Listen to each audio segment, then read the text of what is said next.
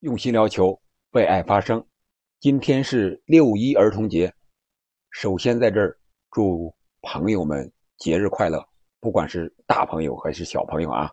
不是有那一句话吗？不管几岁，快乐万岁。所以今天大家一定要高兴，同时也祝大家每天都能开开心心的。虽然今天是六一，但是我们聊一聊明天的比赛。明天什么比赛呢？明天比赛可是不少呀。像欧预赛的附加赛的苏格兰和乌克兰，友谊赛韩国和巴西，还有一些青年队的什么土伦杯啊，还有什么亚洲杯的 U 二三呀，这些都不是我想要聊的，分量太轻了。今天我们聊一聊分量最重的一场，阿根廷对阵意大利的比赛。阿根廷和意大利怎么就又碰在一起了呢？是友谊赛还是热身赛呢？还是其他的什么赛事呢？在这里，首先给大家透露一下，这个叫南美和欧洲的国家杯比赛，简称叫欧美杯。这欧美杯可不是第一届呀，目前已经是第三届了。说第三届可能都有点少了，为什么这么说呢？因为他已经举办过三届了，只是有一届没有举办成功。双方没有就比赛日期达成一致，所以那一届取消了。然后欧足联和南美足联又为了纪念马拉多纳的去世啊，所以又重启了这项赛事。本届说是第四届也对，说是组织成功的第三届也对，啊，目前官方的说法叫第三届欧美杯。那本期节目呢，我们就聊聊欧美杯的前世今生和。这一场比赛，这里是喜马拉雅出品的《憨憨聊球》，我是憨憨。首先，我们先了解一下欧美杯。欧美杯的前身呢是阿特米奥弗兰基杯。这项赛事是为了纪念1983年不幸在车祸中去世的前意大利的足协主席、欧足联的主席，还有他是国际足联的副主席弗兰基。熟悉意甲的朋友啊，可能都知道，像锡耶纳呀。佛罗伦萨呀，这球场的名字啊，都是以他的名字命名的。那首届欧美杯呢，是在一九八五年举行的，当时是法国和乌拉圭，当时是法国二比零战胜了乌拉圭，夺得了首届欧美杯的冠军。那第二届欧美杯呢，本来应该是四年一届嘛，在一九八九年举行啊，结果对阵的双方是荷兰和乌拉圭。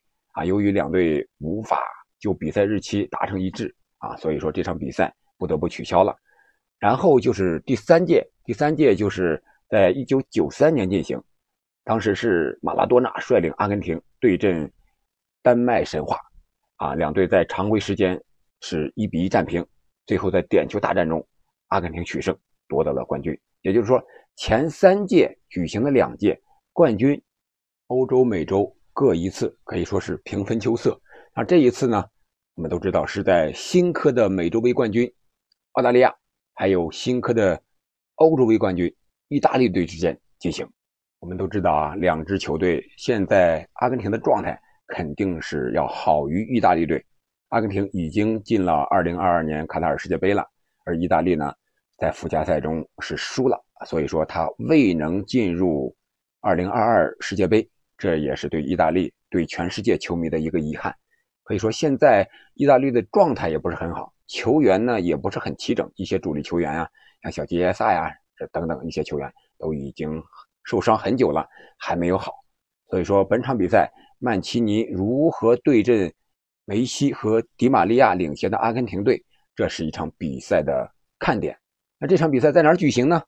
啊，当时两个足联协定啊，是在这个英国的温布利大球场进行。啊，这个球场对意大利来说还是不错的，是福地呀。在欧洲杯决赛中，他们是在这个球场里战胜了英格兰队，夺得冠军的。相比于意大利的低迷呢，阿根廷现在显然是状态更好。他们在斯卡罗尼执教之后呀，逐渐恢复了一个正常的状态。目前各项赛事是。三十一场保持不败了，已经追平了巴西来执教时在一九九三年创造的阿根廷队史的最长不败记录啊！一旦能够战胜意大利，可以说斯卡罗尼将以三十二场不败，创造阿根廷队史最长不败的一个很好的记录。我们看看两队的历史交锋，双方一共交锋了十五次，目前是意大利是六胜四平五负，还占有一些优势，打入二十五球，丢了十九个球。但是啊，凡事都怕但是。自一九八七年六月十日，意大利三比一战胜阿根廷以后，意大利近五次对阵阿根廷都没有取得胜利，近四场更是全部告负，其中还包括了一九九零年世界杯半决赛点球告负。你看看，这也从另一个侧面说明，意大利这个足球啊，总体上来说，它是一个走下坡路。啊，虽然他取得了，呃，上届欧洲杯的冠军啊，在曼奇尼的带领下，但是也不能掩盖他人才匮乏的这样一个现实，啊，所以说他世界杯又未能出现，啊，如果这场比赛他再输了的话，那阿根廷将把对阵意大利的不败记录延续到三十五年了，这是相当长的呀。我们中国队恐寒、恐一、恐日这些症状。恐怕都没有这么长时间呀。话又说回来，梅西还没有对阵过意大利队，确切的说是没有上过场。一三年交锋的时候呢，呃，当时是伊瓜因啊，当时在场上，但是梅西呢没有被招入球队的大名单。然后就是一八年又双方在交手的时候呢，呃，梅西是留在替补席上的，没有出场。所以说对阵意大利队啊，梅西是没有正式出场过的。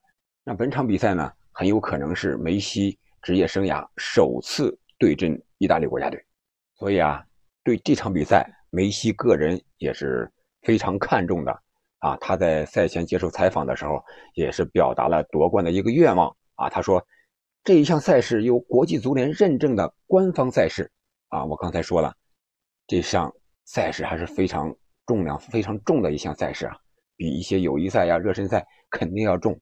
因为它是国际足联认可的啊，所以他希望能够再赢得一个奖杯。如果他能赢下这个奖杯的话，那梅西国家队生涯这将是第二个冠军，然后他职业生涯呢将拿到第四十个冠军。所以说，对这一战的意义，梅西还是非常看重的，也非常希望自己能够走出新冠疫情后遗症的影响。我们都知道他在接受采访的时候说，刚恢复那会儿。这些新冠疫情对他的肺部的影响是非常大的啊，有一个多月的时间，可能跑步呀、正常的训练都无法进行啊，导致他在和皇马的比赛中无法发挥自己的水平，最终是输给了皇家马德里队。那意大利这边呢，也有一个老将值得我们关注，那就是基耶里尼。这场比赛将成为他国家队的谢幕之战，可以说是最后一战了。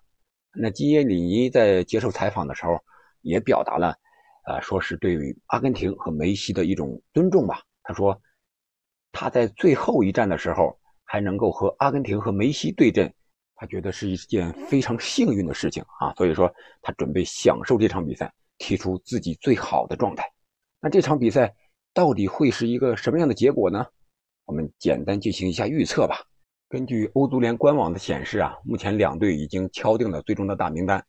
从这些大名单来看呀，刚才我说的意大利队是有些阵容不整的啊，他一些队员由于伤病的原因未能入选，还有一些队员可能入选了，但是也不一定能出场，也是由于伤病的原因啊，像这个切尔西的若日尼奥呀，还有他们的意甲最佳射手因莫比莱呀，是未能入选的。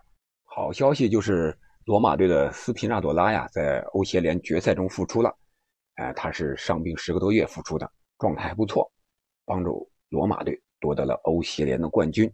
而阿根廷这面呢，相对来说是阵容比较齐整的，梅西呀、迪玛利亚呀是领衔的当家的球星，还有这个尤文的迪巴拉、国米的老塔罗，这是锋线上还是非常豪华的。中场呢，像这个洛塞尔索呀、帕德雷斯呀、德保罗呀，悉数入选了。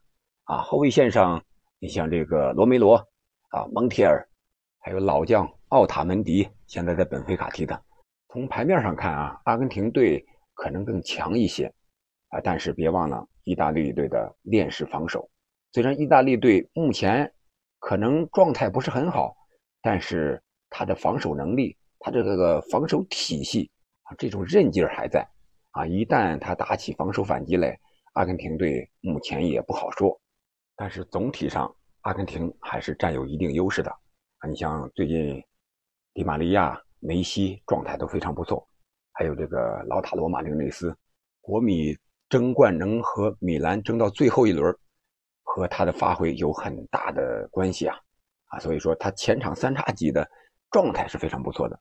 而在后卫线上呢，罗梅罗在热刺是英超争四成功啊，还有这个奥塔门迪在阿贾克斯在欧冠也是走了很远的，还有德保罗在马竞把曼城踢的也是一愣一愣的啊，所以说我觉得阿根廷可能夺冠的机会更大一些。如果能夺冠的话。我们祝愿梅西取得个人生涯的第四十个冠军啊！同时，这欧美国家杯啊，美洲也就是二比一领先欧洲了。这样的话，这场比赛这项赛事还有可能会继续延续下去啊！不知道这样的赛事是偶尔为之呢，还是有一个长期的呃合作的关系啊？这个还看两个足联乃至国际足联的啊一些承办的意愿吧。好了，本期节目我们就聊这么多啊！期待您在明天凌晨两点四十五分看一下这场比赛。无论是新科的欧洲冠军和美洲冠军的火星撞地球的碰撞，还是老将梅西和基涅里尼的惺惺相惜，我觉得这场比赛肯定是精彩又不乏温情的一场比赛。本期节目我们就聊到这里。欧美国家杯你了解了吗？感谢您的陪伴和。收听。